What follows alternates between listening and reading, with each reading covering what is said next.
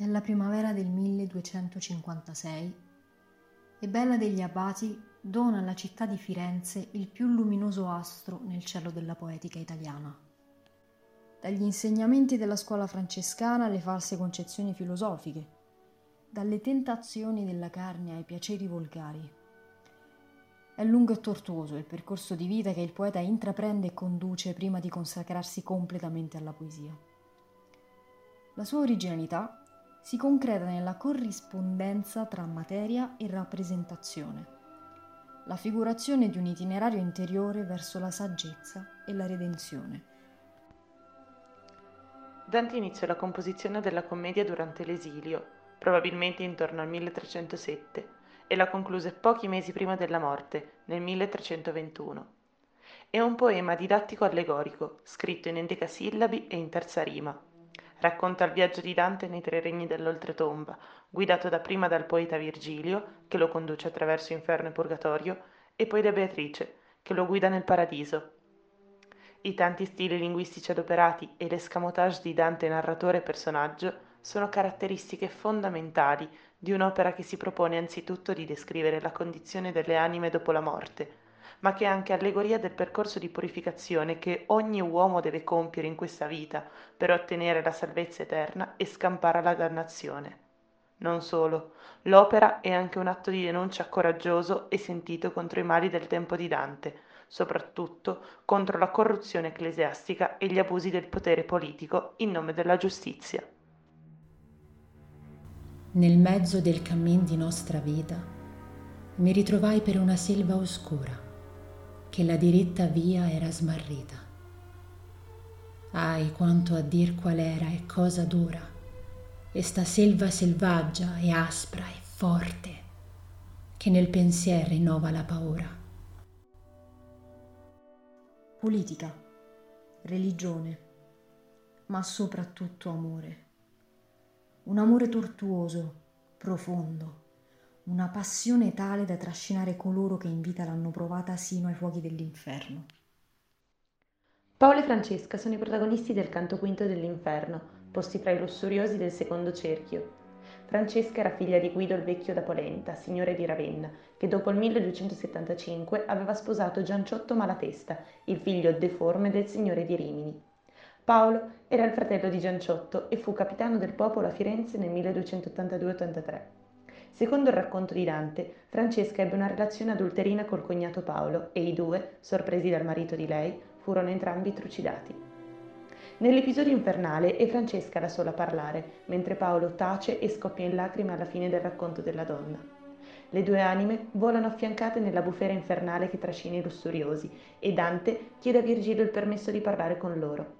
Francesca dapprima si presenta e ricorda l'assassinio subito ad opera del marito. Poi, su richiesta di Dante, spiega la causa del loro peccato, ovvero la lettura del romanzo di Lancillotto e Ginevra, che li spinse a intrecciare una relazione amorosa.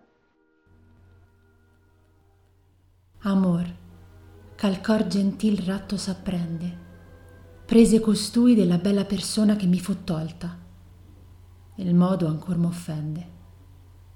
Amor, ch'a nullo amato amar perdona, mi prese del costui piacer sì forte, che come vedi ancor non m'abbandona.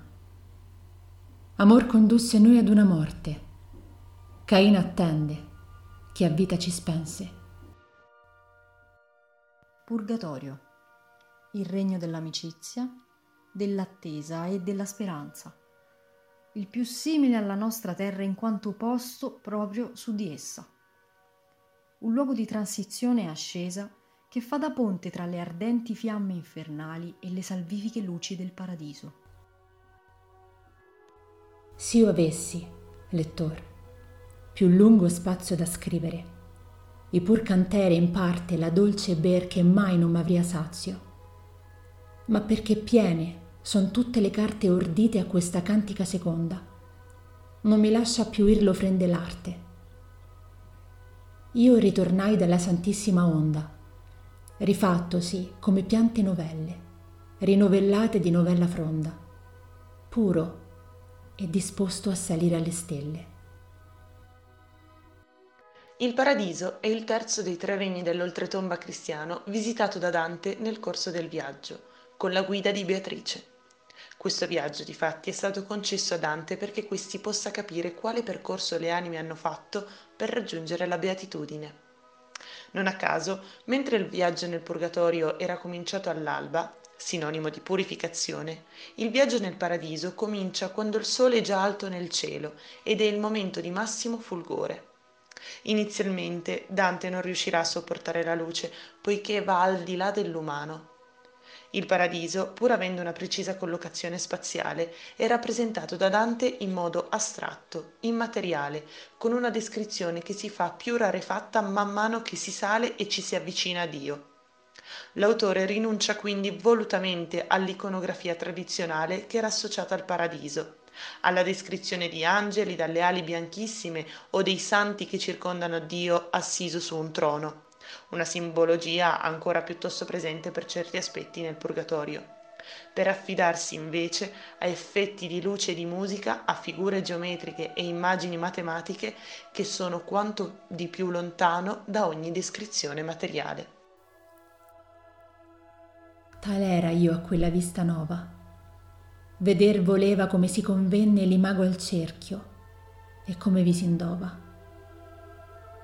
Ma non eran da ciò le proprie penne, se non che la mia mente fu percossa da un fulgore in che sua voglia venne.